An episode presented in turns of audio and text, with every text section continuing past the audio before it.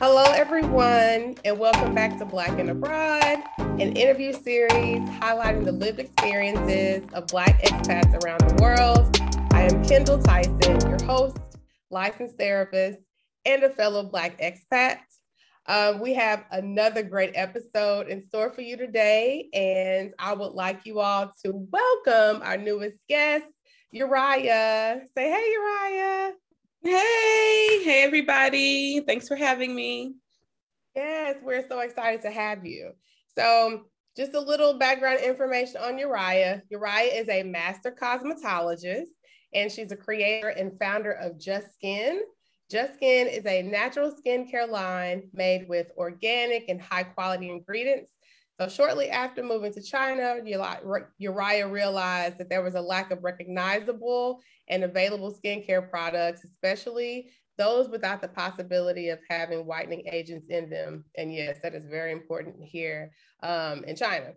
For years, she made products only for herself and gifted them for birthdays or as tokens of appreciation.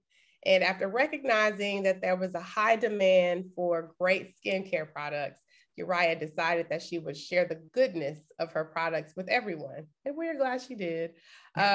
Using her professional expertise, she formulates her handmade products in Beijing. The products are great for anyone who wants to explore and cultivate a healthy skincare regimen. I know Uriah personally. She is a great person, great businesswoman. And again, we are glad to have her here on Black and Abroad to share her story. So let's get to it. Okay. Uriah, that was an amazing bio. And I just, what are your thoughts about hearing about yourself as I read your bio? What are your thoughts? I feel like I'm so kind of not humble, but like I hate to brag about or to talk about myself in such a positive light. I do like to hear other people talk about it, but because I'm the one who wrote the bio, I'm kind of like, oh, this is so cringy. Like, I love hearing other people get excited about like the stuff I do.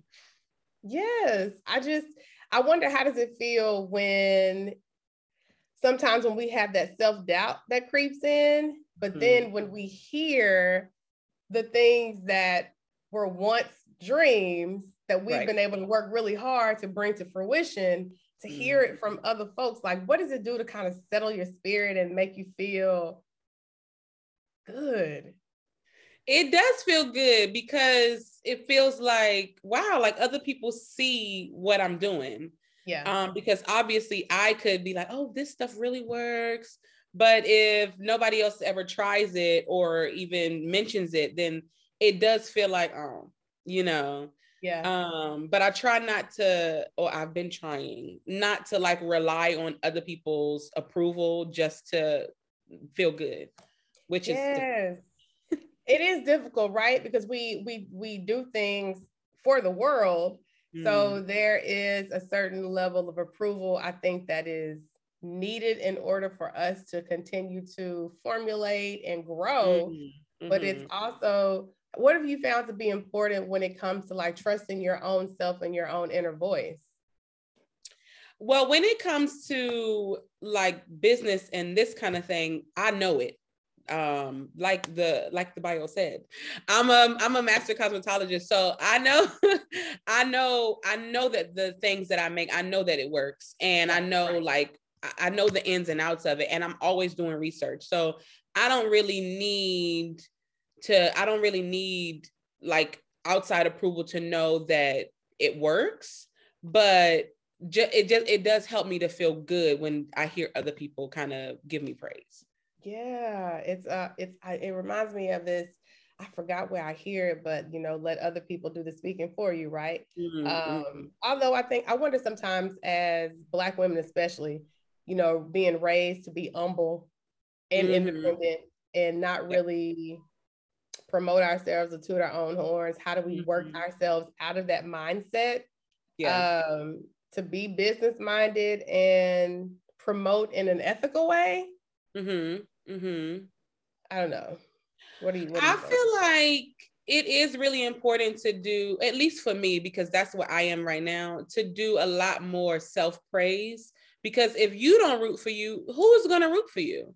And exactly. Or you can't really wait. Like, I can't wait for somebody to say, yeah, she's doing good things. Yeah. I should really be saying it to myself. And then eventually everybody will catch on. And if they don't, that's also fine. I have to be okay with myself. Yes. Oh, that is, oh, I really like it. Having to be okay with yourself is key. I think it's honestly a through line of what we'll talk about today, not just business-wise, but literally living your best life as a Black expat abroad, especially in China. Having to have a healthy self-appreciation and self-love in a world that can be a bit anti ... is really key to thriving in these kinds of communities. So, you know, before I go deeper into the conversation, I tend to start with the question of, so who is Uriah? You know, how would you describe yourself to the world? Well, I would say that Uriah is a multifaceted, just lover of life. And yeah, like, I'm always seeking the happy place. And it's easy to kind of get outside of that, but I'm always seeking something that is going to bring me joy, something that's going to bring me back to center, bring me back to the happy place. Mm. So I wonder, what's the happy place for you at the moment? The happy place for me, that's a good question. The happy place for me, I would say, is definitely the weather. Easily. Ooh, yes, ma'am. Yes. So right now I'm in a happy place. It's feeling good outside. The sun is shining. Yeah. I love like being around people who are always laughing. I love to laugh. I love to make people laugh. And yeah, I would say the happy place is being around close friends and keeping up like laughter and like a lot of humor. Yeah, I like that. That's a really good concept, you know, on a daily basis, seeking the happy place. What does a happy place look like for me today? And I just got my COVID test a little while ago. I had a conversation with a good friend of mine, another colleague and friend. So I would say, if I were to answer that question, I would say the happy place for me today would be intentionally maintaining healthy connection. That would be the happy place for me today. So I probably need to contact my nieces after we talk today, just so I can get some of that TT love. Yeah. That's a good point that you made when you said the happy place for me today, because it does change from day to day. Yes. You know, and I mean, from day to day, month to month, year to year, it's always changing. Sometimes you're like further down than you were before or further up. So that's a good point. Yeah. So for everybody that's watching, you know, this is a podcast that's definitely focused on living our best lives and tending to your mental health. I want you to ask yourself, what does the happy place look like for you today? You know, and as Uriah said, it shifts, and there's nothing wrong with that. It's just being noticing, like, what do you need on this particular day?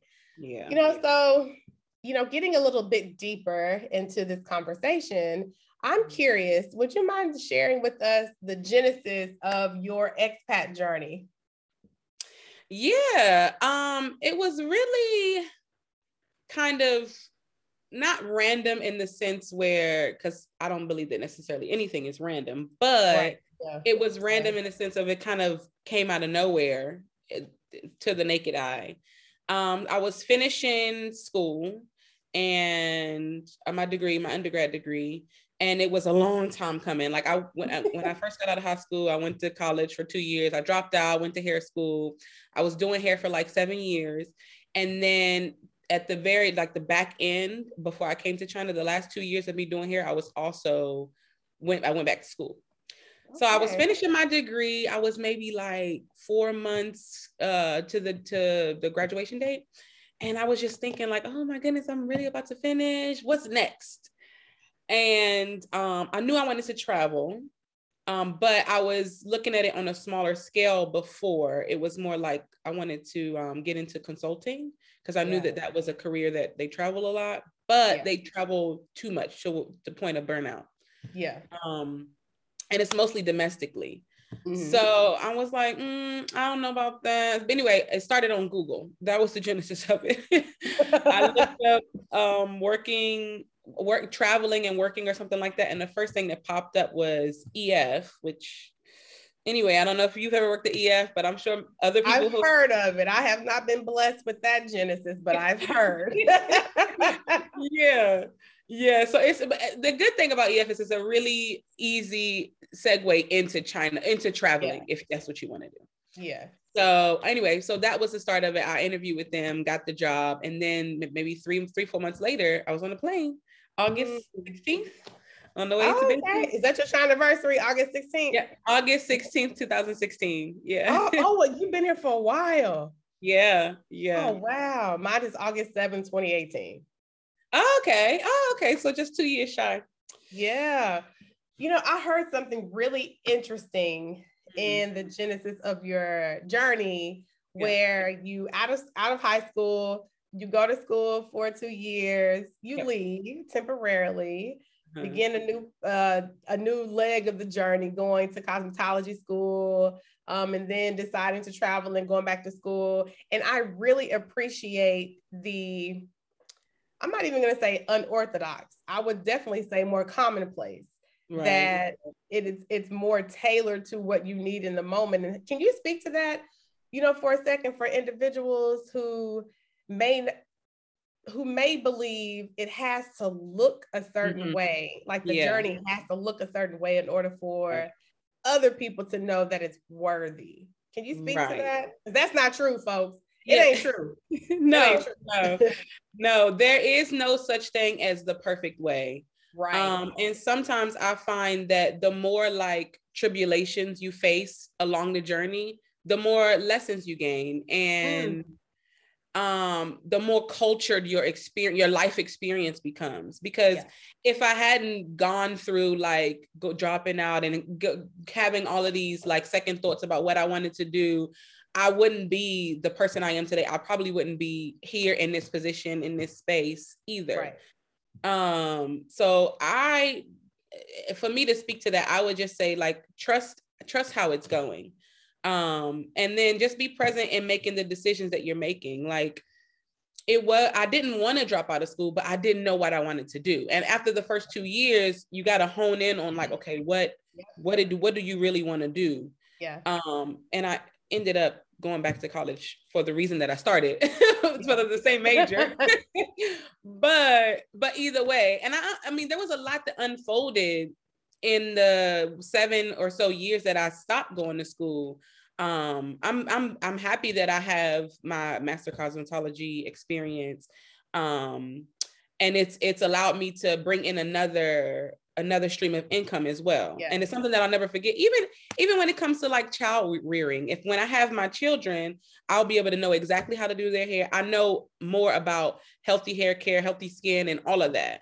So I would just say, trust how everything is going. That would be my message. I really appreciate that. It is realizing that it's okay to make a pause along the journey. If you notice that the path that you're on really doesn't speak to what you want to do with your life, it's okay to do something different that is in more alignment with the future that you're seeking. We first have to have an idea of what is the future that I seek. It's difficult to blaze a path if you don't know what the destination or a stop on the journey looks like. And I wonder, do people get so caught up in what other people think that they should do, struggle with setting boundaries and, you know, really living for themselves, that they continue on a journey or on a path that isn't really in alignment with the life that they seek for themselves? And I think that's so... you're at such a young, impressionable age. Like, what are we graduating at? I graduated when I was 17. So 18. How the hell could I know what, like 18, and I'm supposed to make decisions for the rest of my life? Right. Who you want to be? Who am I? Like, I don't even know who I am at the time. And then I'm making such a big decision. That has some really big consequences. Like I work with a lot of college students, and just when, you know, we were in school, it was tumultuous enough. We didn't have COVID, you know, we didn't have just the breakdown of society, honestly. Right. Now that there's so much, right, impacting. I mean, we had our own stuff, don't get me wrong, because I was in school and 9/11 happened. I remember where I was on that day. I can remember the text message that my daddy sent me. Where you at? Stay there. Yeah.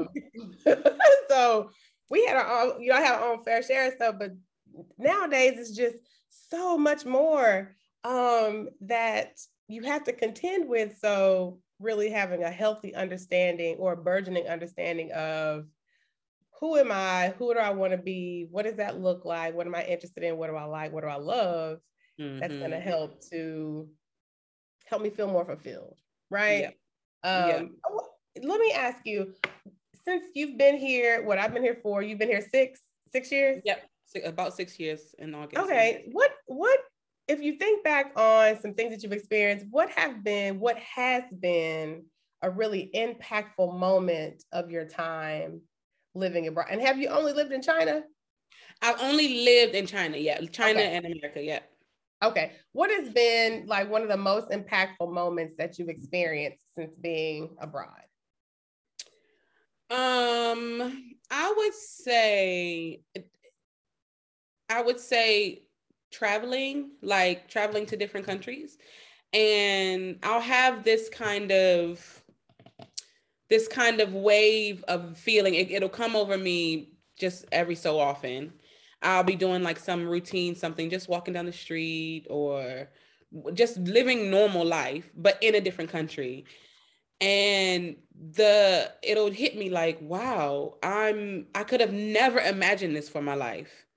Like for me to be in such different places of the world with different people who have almost nothing, not necessarily nothing in common, but we grew up so differently, people who look nothing like me, and being able to just still kind of blend in or just be a part of what they have going on culturally. Yeah. It's that was really, or those feelings are really impactful for me, because it really lets me know that like anything is possible. You can do anything that you want to do, you can do it. Yeah. So anyway, those are really inspiring moments for me. And you just sit back and you just feel like, wow, like this is really me. I'm really here. Yeah. Yeah. Mm-hmm. Oh, it brings me to like, like you said, it happens every now and again. Like something just comes over you. I remember just taking a leisurely stroll. This might have been last week. The weather was great. Just walking down the canal, sun beaming, and I just stopped and I'm like, I really live in Beijing. Like I've really been living and not even just living, thriving. Yes. Growing my business, growing as a person in a whole nother country. Like who would have ever thought? Although it's always been a passion of mine, a desire of mine to live abroad. When it actually happens, when it's honestly your everyday life, it feels so surreal sometimes. How do you think, what do you believe, you know, how has this experience changed you as a person? Like, how do you believe your perspective and priorities have been shifted? When I have like that kind of experience, it really has made me become more present. Not too deep into the past and thinking about what I have been through or the experiences that I have had, and not too forward thinking where I'm like, okay, what's going to happen tomorrow? You know, next year, what am I going to do? I mean, and obviously it's good to think about your goals and stuff in the future, but it has become really important for me to live more presently and appreciate what's happening right in front of me, because I mean, in the grand scheme of things, that's all that I can do is I can't really control the future. Obviously I can manipulate some things and whatever, but who knows? And it sounds cliche, like who knows what's going to happen tomorrow, but it's true. Yeah. And I can't spoil today by being so upset about what happened yesterday or being so worried about what's going to happen tomorrow. Yeah. I have to live for today. So yeah. Those experiences, that's what it's really, that's the main impact that it's had on my, like the way I live my life. I hear it, living a more present and intentional life. So tell me, share with us when you notice that you are feeling a bit that existential, like stress of what if, how do you bring yourself back to center? What are some mindful ways that you are able to bring yourself back to your happy place? Yes. There is a technique. It's called STOP. I can't remember what the 4 letters stand for. But basically you want to stop, take a breath, and think about something that makes you happy, or think about something that made you happy today. Think about something good that happened today and expand on that thought. Because it's been said anyway, by this woman that I love following, her name is Abraham Hicks. If you think about a thought for 12 seconds, it begins its manifestation process. So if I'm thinking about something good or bad, either way, then those thoughts are going to compound on each other. And so obviously I want to think about something good. Oh, this happened today. This was great. And then I just have to maintain that thought for at least 12 seconds and then think another happy thought. So that's one way that I feel like I try to bring myself back.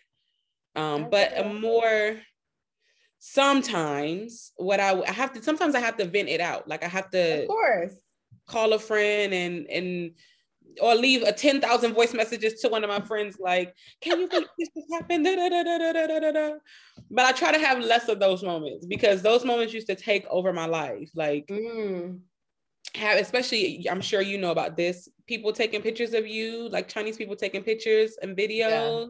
Yeah. Like that, like a few years ago, that really would mess up my day and eventually mess up my week. And I'm complaining all day about this one woman on the train this morning that was recording me. So anyway, I try to have less of those moments where I'm venting, because the more I talk about it, the more I still attract it. Right. And it grows, right? Yeah. Those feelings, they multiply exponentially the more that you focus on. There's this term survival of the busiest. As I was doing some more research, I specialize in anxiety. And there's this term, survival of the busiest. The feeling that you give more attention to, it amplifies, it grows, it takes a deeper root. And so, while we can't stop our brain from thinking things, or, stop our feelings from, popping up, we can definitely be more attentive, right? And shift what it is that we're choosing to focus on. So I really like the fact that what I noticed you just said was a way that you used to handle things is more of the venting, which we all do and we all need, right? We all need a safe space to kind of release.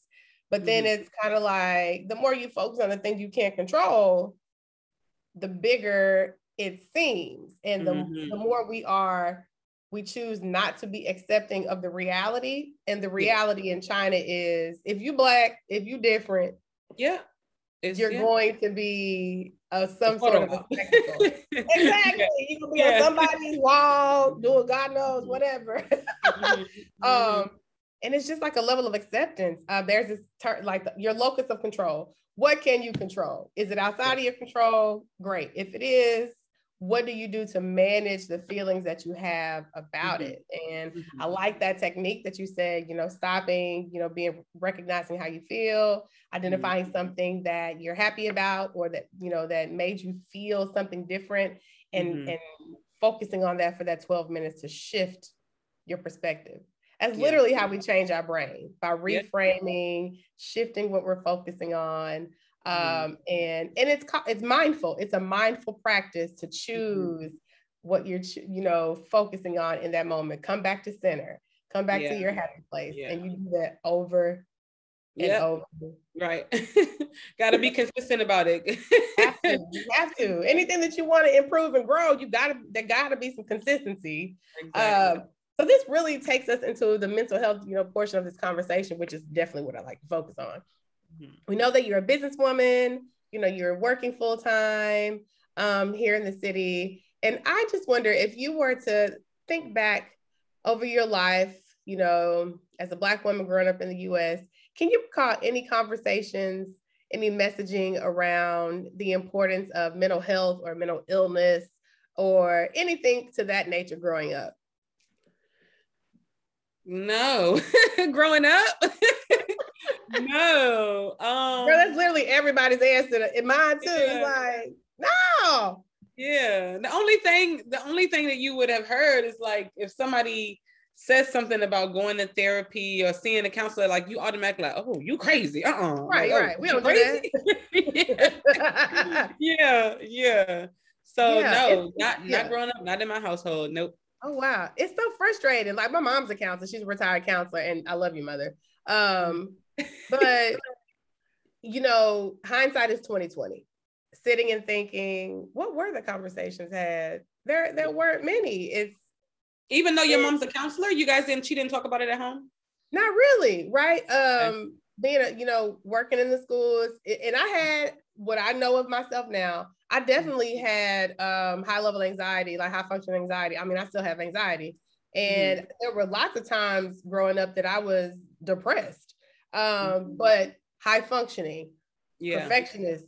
Doing a whole lot of stuff, showing up, being the top, and being one of the only Black people in my school that, or in my level, my grade level that, or was consistently in the top.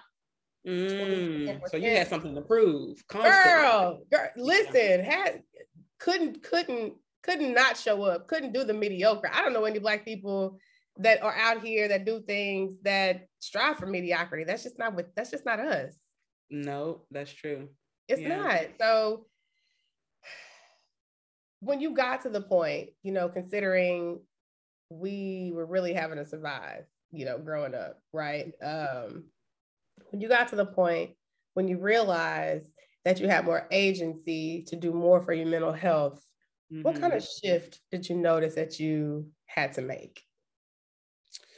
When I realized I really had the control over that, I had to just do it. And then if I am talking to a family member or a friend about therapy or whatever, I talk about it as if it's just normal. Yeah. And of course, maybe their first initial reaction is kind of like, I don't know, because they don't express it, not right away. Yeah. But it's funny because that type of anything is contagious. Any type of thinking, especially the people who you hang around most, you're contagious to them and they're contagious to you. So I've had friends that like, once I start talking about, I'm seeing a therapist now or whatever, next thing you know, they'll might say something like, oh yeah, I was looking up therapy, or, I was, So, just talking about it as if it's just normal. Yeah.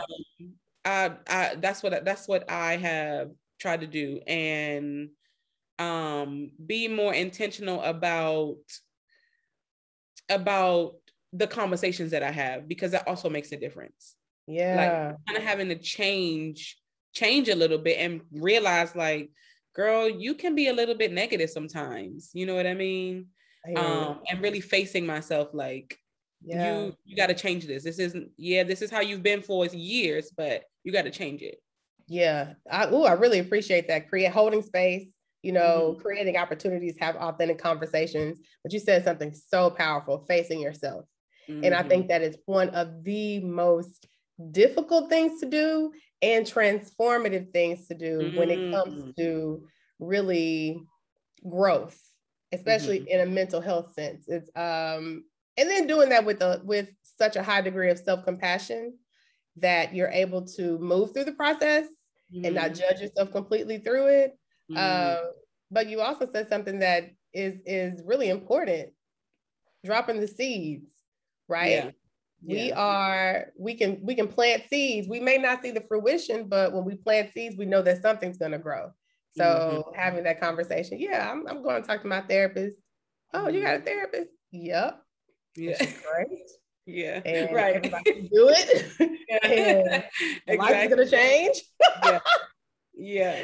You know, I feel like for so long we've used our friends as therapists, which is not necessarily a bad thing, but some more often than not, our friends have the same kind of perspectives and same mindset as us. Exactly. And sometimes we do differentiate with our friends, like in terms of their mindsets, but a lot of times we have that and we have it, probably the mindset in common.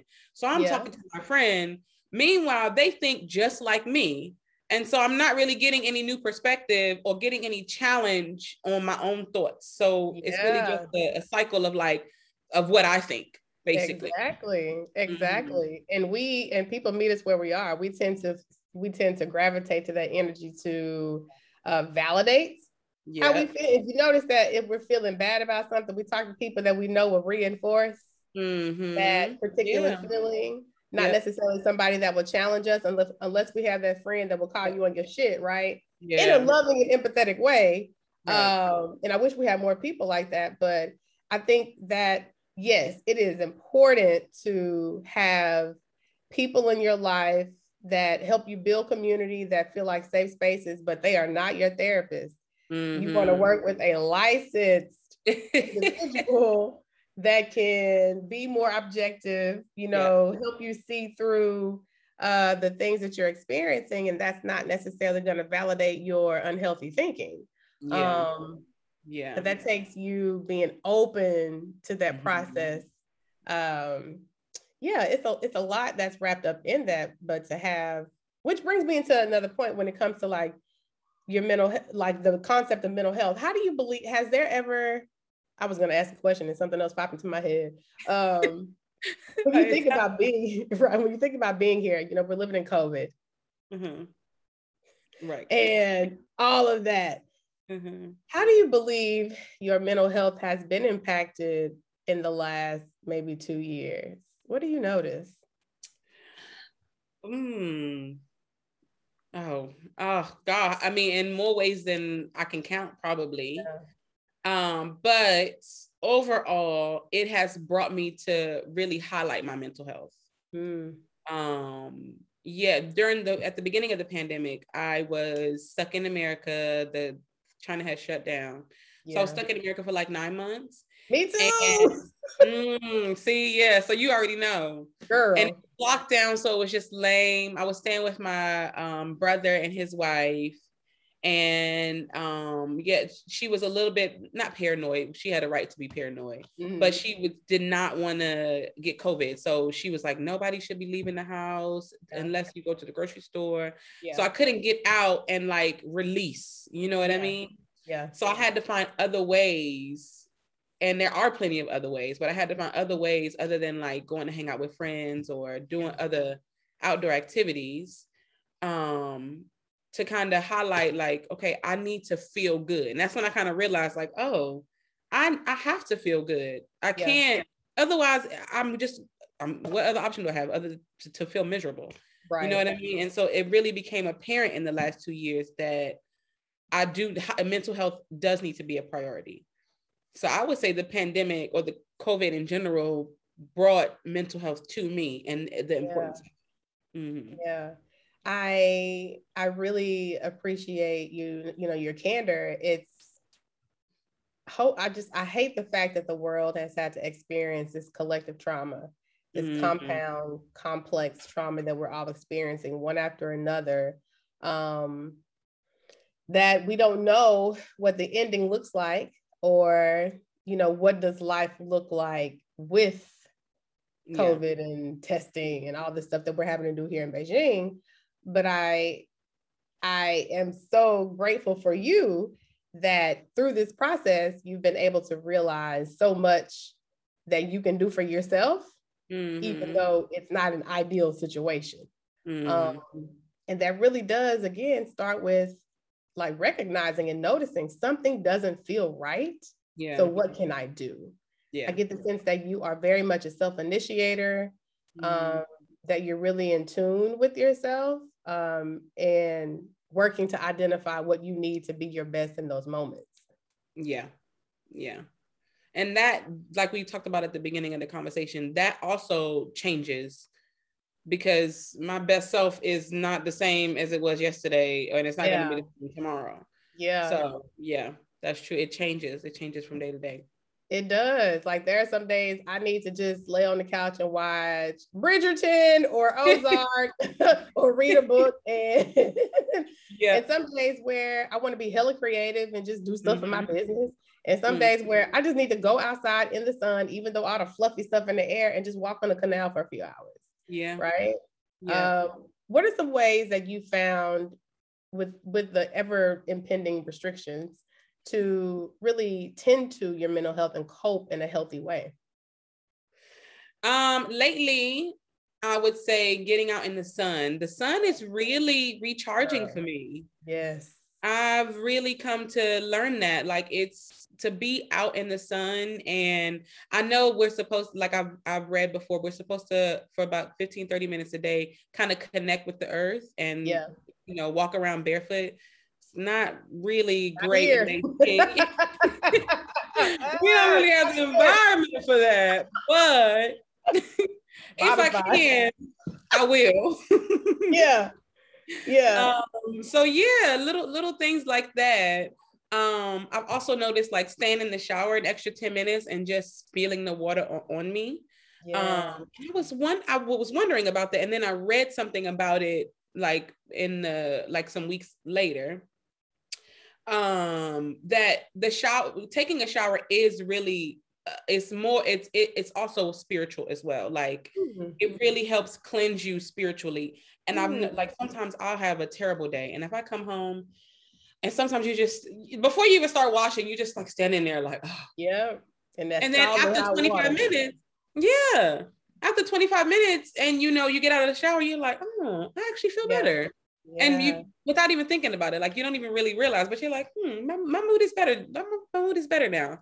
So doing those little small, tiny things, it really does help me. It really does. That sounds, all of it sounds mindful.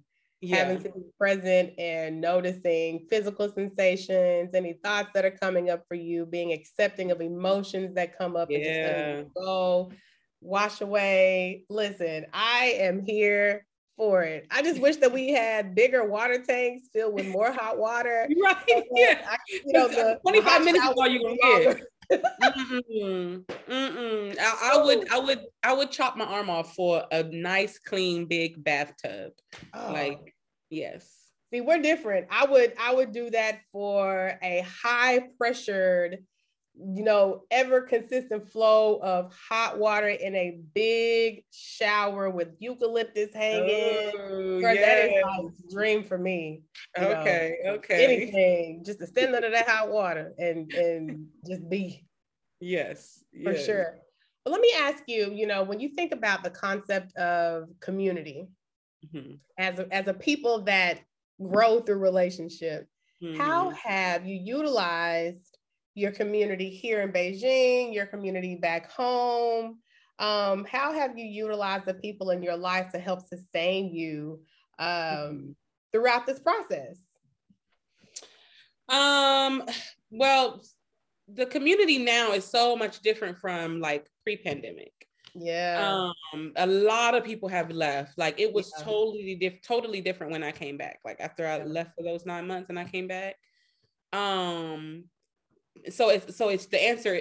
The answer is that it's changed, but I try to keep like-minded people around, but also people who challenge me in a healthy way, like you were saying before. People who are sensitive, and this goes the same for people back home because I talk to them often as well.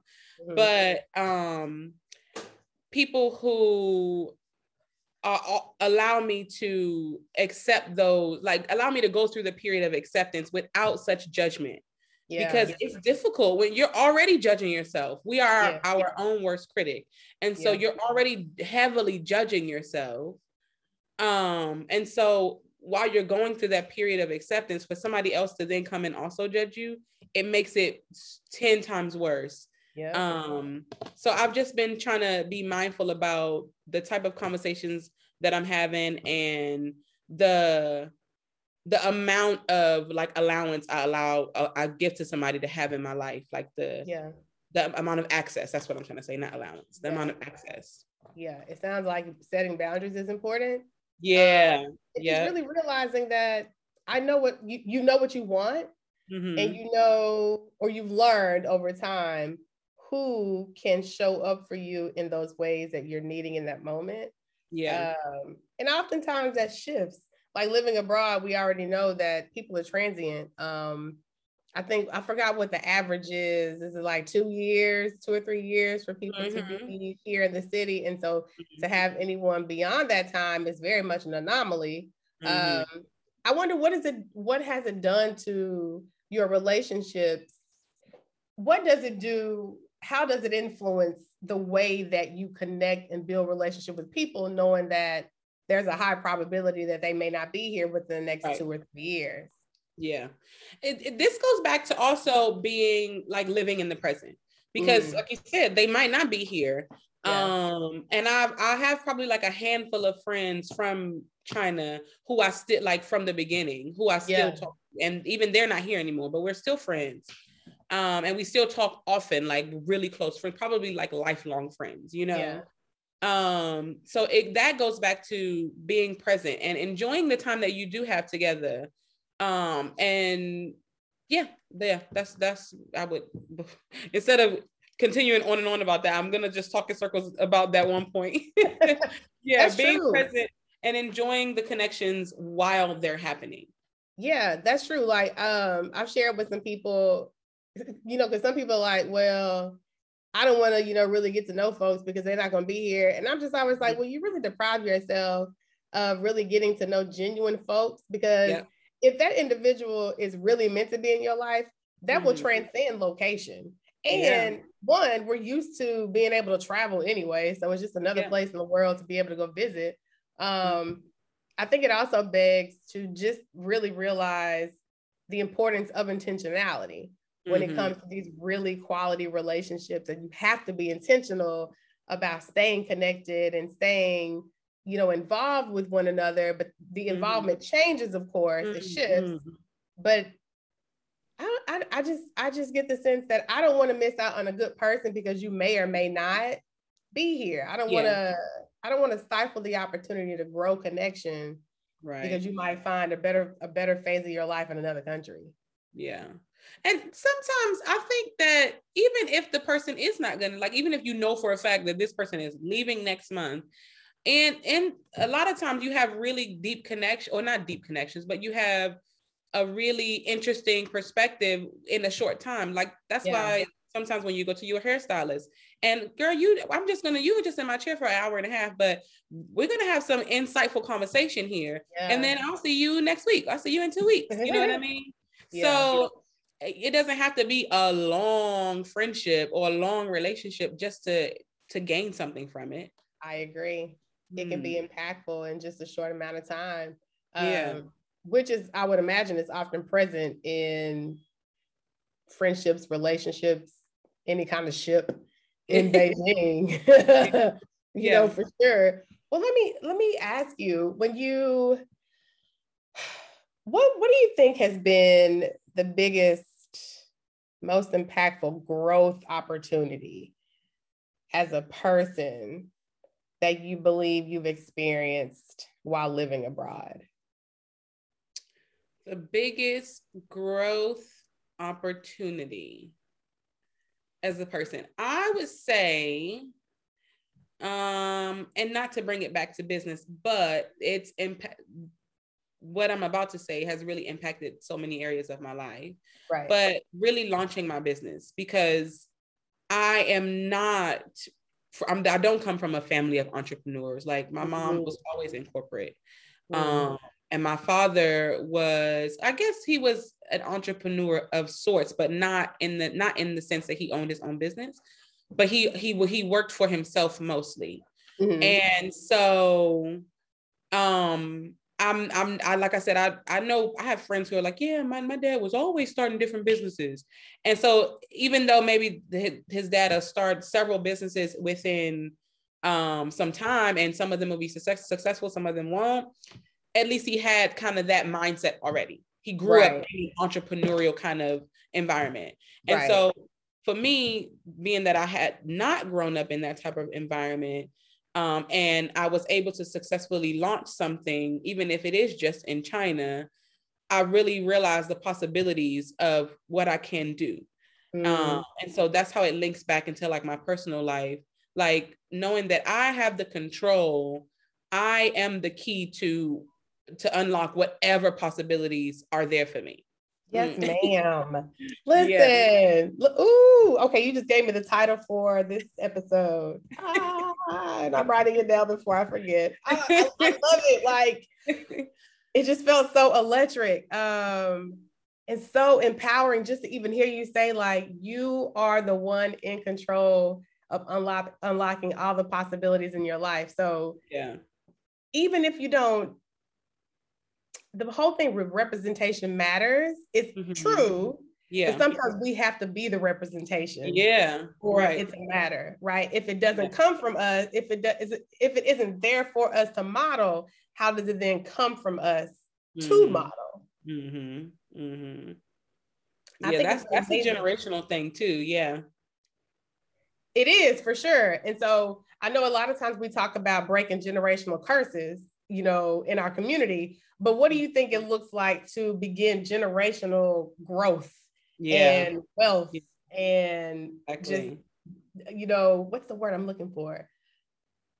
Yeah, I would just go with growth. What do you think that process looks like for us in our communities? I think it looks like a lot of trial and error, a lot of fear stifles us, not just as people, like it can be stifling, and it probably fear is what may hold you back from a decision that you end up making in 2 years that you could have made today.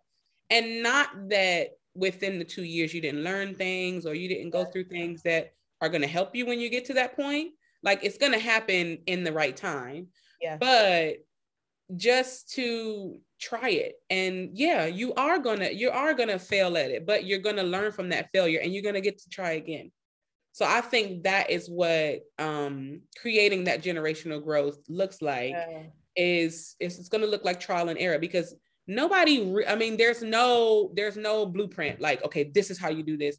And even if there was, I always go back to this, even if there was a blueprint, how boring is that? Like, what kind of life are you really going to experience by following this steps? Like, no. Yeah, I hear you. I hear you. Like, let it be a skeleton, right? Just a foundation, but how you develop that has to come from something within you, right? Yeah. Yeah. We're not looking to create clones. No, exactly. Exactly. I mean, especially us, like, we are the most creative people. We are the culture. Listen. Okay. Like, the research already says that from us, and Black women especially, let me just be clear, so much culture is created, right? Yeah. So I just am praying and hoping for the day where the world has a healthy appreciation from all of these great things coming from us and not necessarily being replicated from other people. Yeah. By looking at our example, right? Yeah. I don't know. What do you think? Like, let's get into the business side of things, right? For, you know, a brief moment. How has taking your idea and birthing it into what it is now really helped to fulfill you, you know, as an entrepreneur, as a woman, an individual? What do you think? It's made me feel accomplished, and how has it helped to fulfill me? It's made me want to do even more and try other things that I've thought about. I always, like, you know how if you go on a date with somebody and they ask you, oh, what are your hobbies? And I always think, like, no, I don't have any hobbies. Like, I have friends who can paint, who can draw, who can sing. Like, those, I feel like those are hobbies, but I have none. And so being able to bring my skincare brand to life it's made me want to pursue more of the things that I've said I wanted to do, but kind of just, I like you said, because I didn't have that example, I just didn't bother with it. Like, oh yeah, no, I'll put that on the back burner, or I won't put that on any burner. Actually, that's just off the table, you know? Well, what kind of risks do you think that you've given yourself permission to take through this process? You mean through like starting businesses?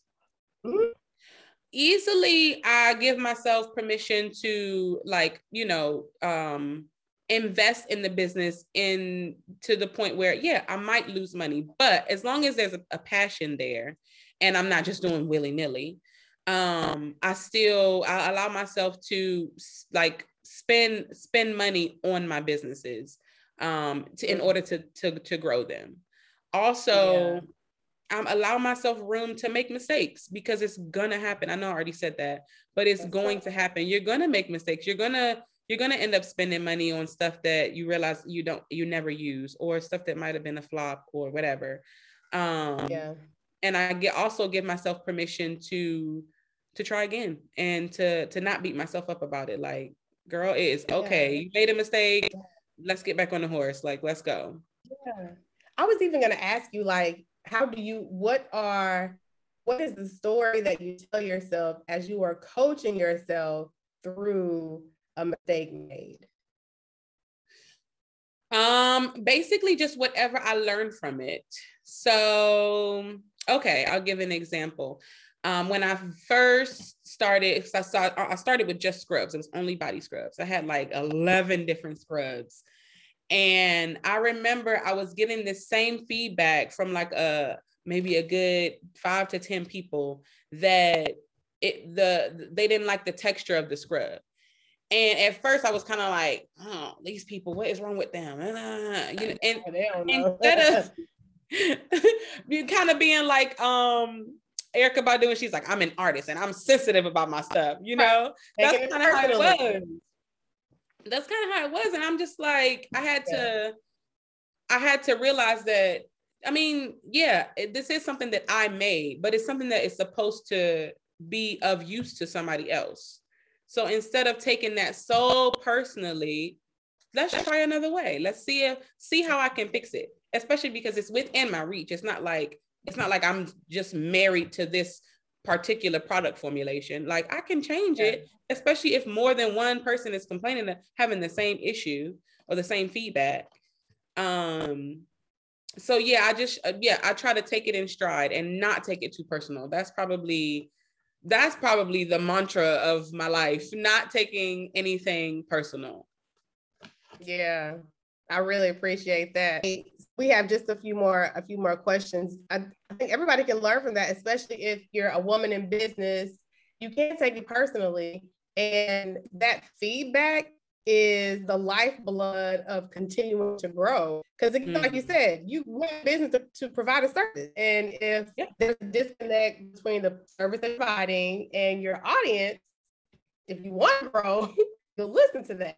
Yeah. And I wonder sometimes, is it so hard because there's already so many hurdles that we have to like jump over in order to begin and to put ourselves out there in the world to do these things that we love. So it hurts, but it's also understanding that it's part of the process, and having a very solid foundation in who you are and your why is critical. Be able to move forward and push through when things aren't aligning. Yeah. What's your why? What'd you say? What is your why? My why. Oh. My why. Okay, wait. My why for what? Because that's a big question. That's like a loaded question. It's all of them loaded. Well, what's coming up for you when you think of it? What's coming up for you? Coming up for me, I want to take my business. I want to take it internationally. So the why for me actually, because I didn't really have the answer until just now. The why for me is having freedom and control of my own time. That is my why. Yeah. I need to be able to, I need to be able to, one of my friends, closest friends always says, trading time for money. And that is really something that I want to move away from. Like, I mean, which I understand it. I'm not knocking anybody's hustle because I'm still doing it. I'm still trading my time for money. But I want to move away from that. Like, I want to have, and I think the pandemic brought that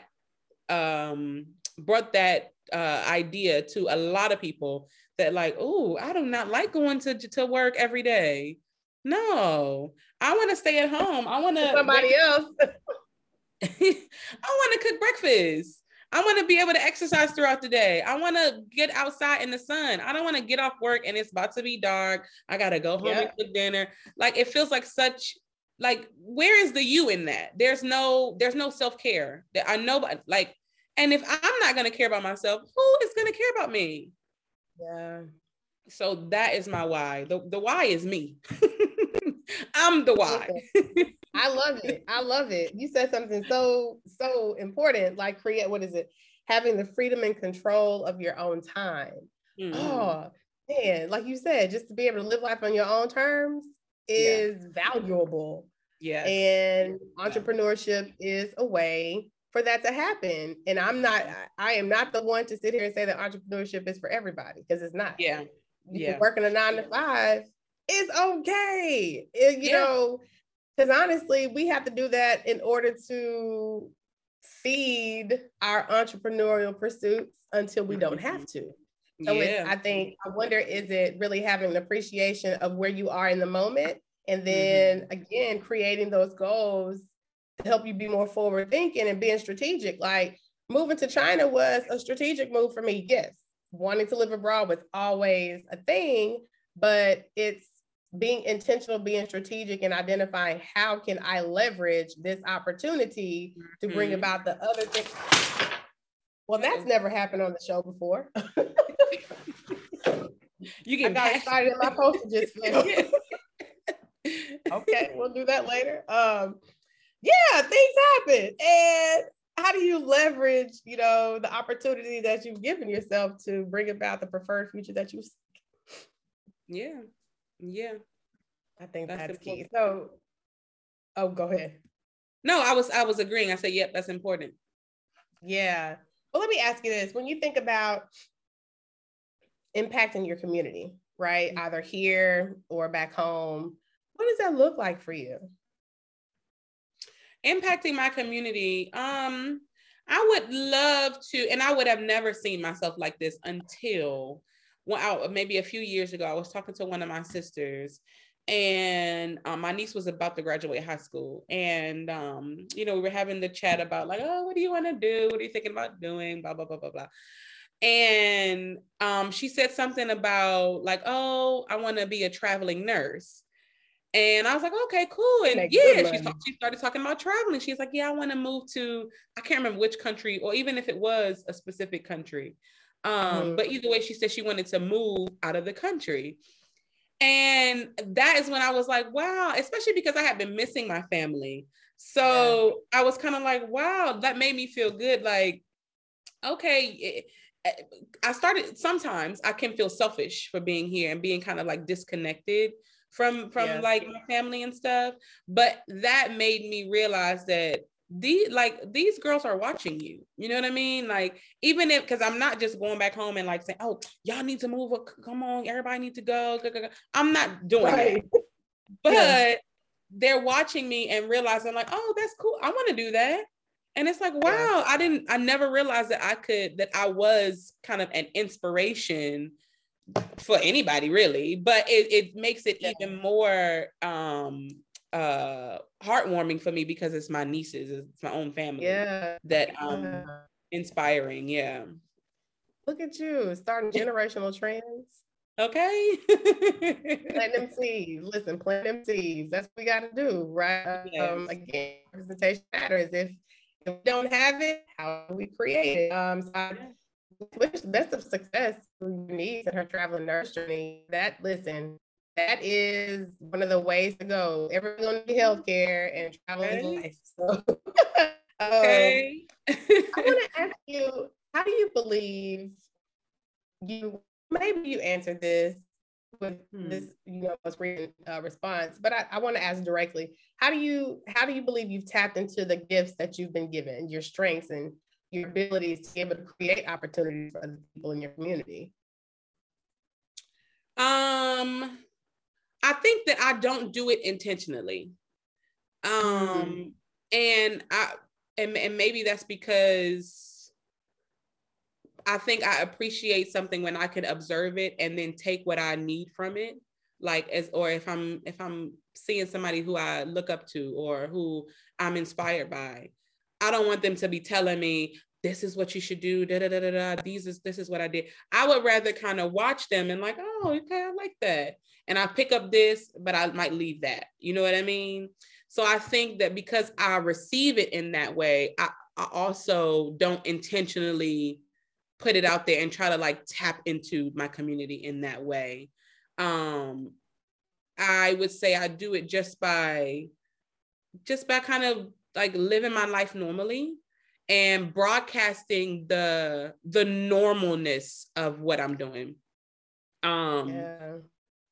And I'm sure you've also, I think all of us have experienced this when we, like our first trip back home or just in general, like our first couple of years here, a lot of people kind of, they have an idea of what's going on here. And they kind of glorify it. Like they think it's some huge, like I just became a Beyonce or something. And it's like, I try to get away from that because it's very attainable. Like it's not hard to move abroad. It's not, I mean, it does take some courage, but it's not unattainable. It's within reach. So I try to broadcast like, oh, we just live a normal life. Like I'm just at the park. I'm not doing nothing crazy. I'm not climbing the Eiffel Tower or something, you know, that's so crazy. Yeah. Like we just live a normal life. You can do it too. So I would say that's how I try to tap into the community. Oh, I'm so glad that you said that. Creating a sense of normalcy and not like this huge separation to where it's just this grand thing that somebody else isn't capable of attaining. Even though, like you said, everybody that does this has to have a level of risk taking within them that maybe they don't realize. Just a bit of more of an intrepid spirit, right? But it's. I think that's part of the reason why I created this platform. One, obviously, to broadcast the importance of mental health, but to be able to normalize the fact that Black people live everywhere. We belong everywhere. We thrive everywhere. And it is available to more people if you are trying to do something different in your life. Yeah, if you want to. Exactly. It's not for everybody. I'm going to say that there are specific and unique challenges that go along with being a Black expat. You know, for instance, every year around November, when that weather hits and the holiday part, I get seasonal disorder. Like I get depressed because I love Thanksgiving and I can't go home. And the weather just does such a complete 180 that it is a shock to the system. I'm the same way. Around December, I'm just like, oh, it's too cold. I am not coming back. And just be cracking. Like, this is when your expertise definitely comes into play because Beijing winter ain't nothing to play with. Well, let me ask you this. We're almost near the end of our amazing conversation. I want to know, what are some of the non-negotiables that you've learned that you have to have in order to live your best life more consistently? What are some of the non-negotiables that have to be present? Some of the non-negotiables. One of them is respect. One of them is respect. I think all of us, probably maybe women more than men, we've kind of teetered and like try to find the balance. Like I've accepted disrespect in the past, in different ways, you know what I mean? And I realized, no, that's not going to do it for me.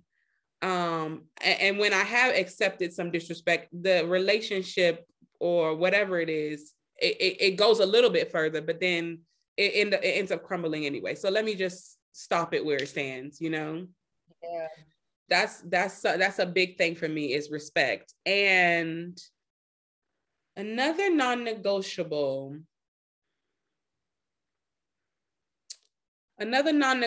for me is my mental health. It is like, it's, I mean, I know this, it's on key with what we're talking about right now, but it really is something that I have placed a high level of importance on within the last year or so. Yeah. If it's something that is not serving me and something that is displeasing me, I can't allow it. Or you displeasing my mental health, then no, it's out. So yeah. My mental health and respect. Listen. Oh, I'm so glad you said that. I need people, like everybody hearing and watching this episode, please understand, you have the agency to set a boundary that works for you. Other people do not have to be in alignment with your boundary for you to set it. And your mental health, I never tell people what they should do. That ain't my job, right? But I am strongly suggesting to everyone that you make your mental health the number one priority. It is the glue that holds everything together, right? Yeah. If you want to be your best self, you know, in your personal life, take care of your mental health.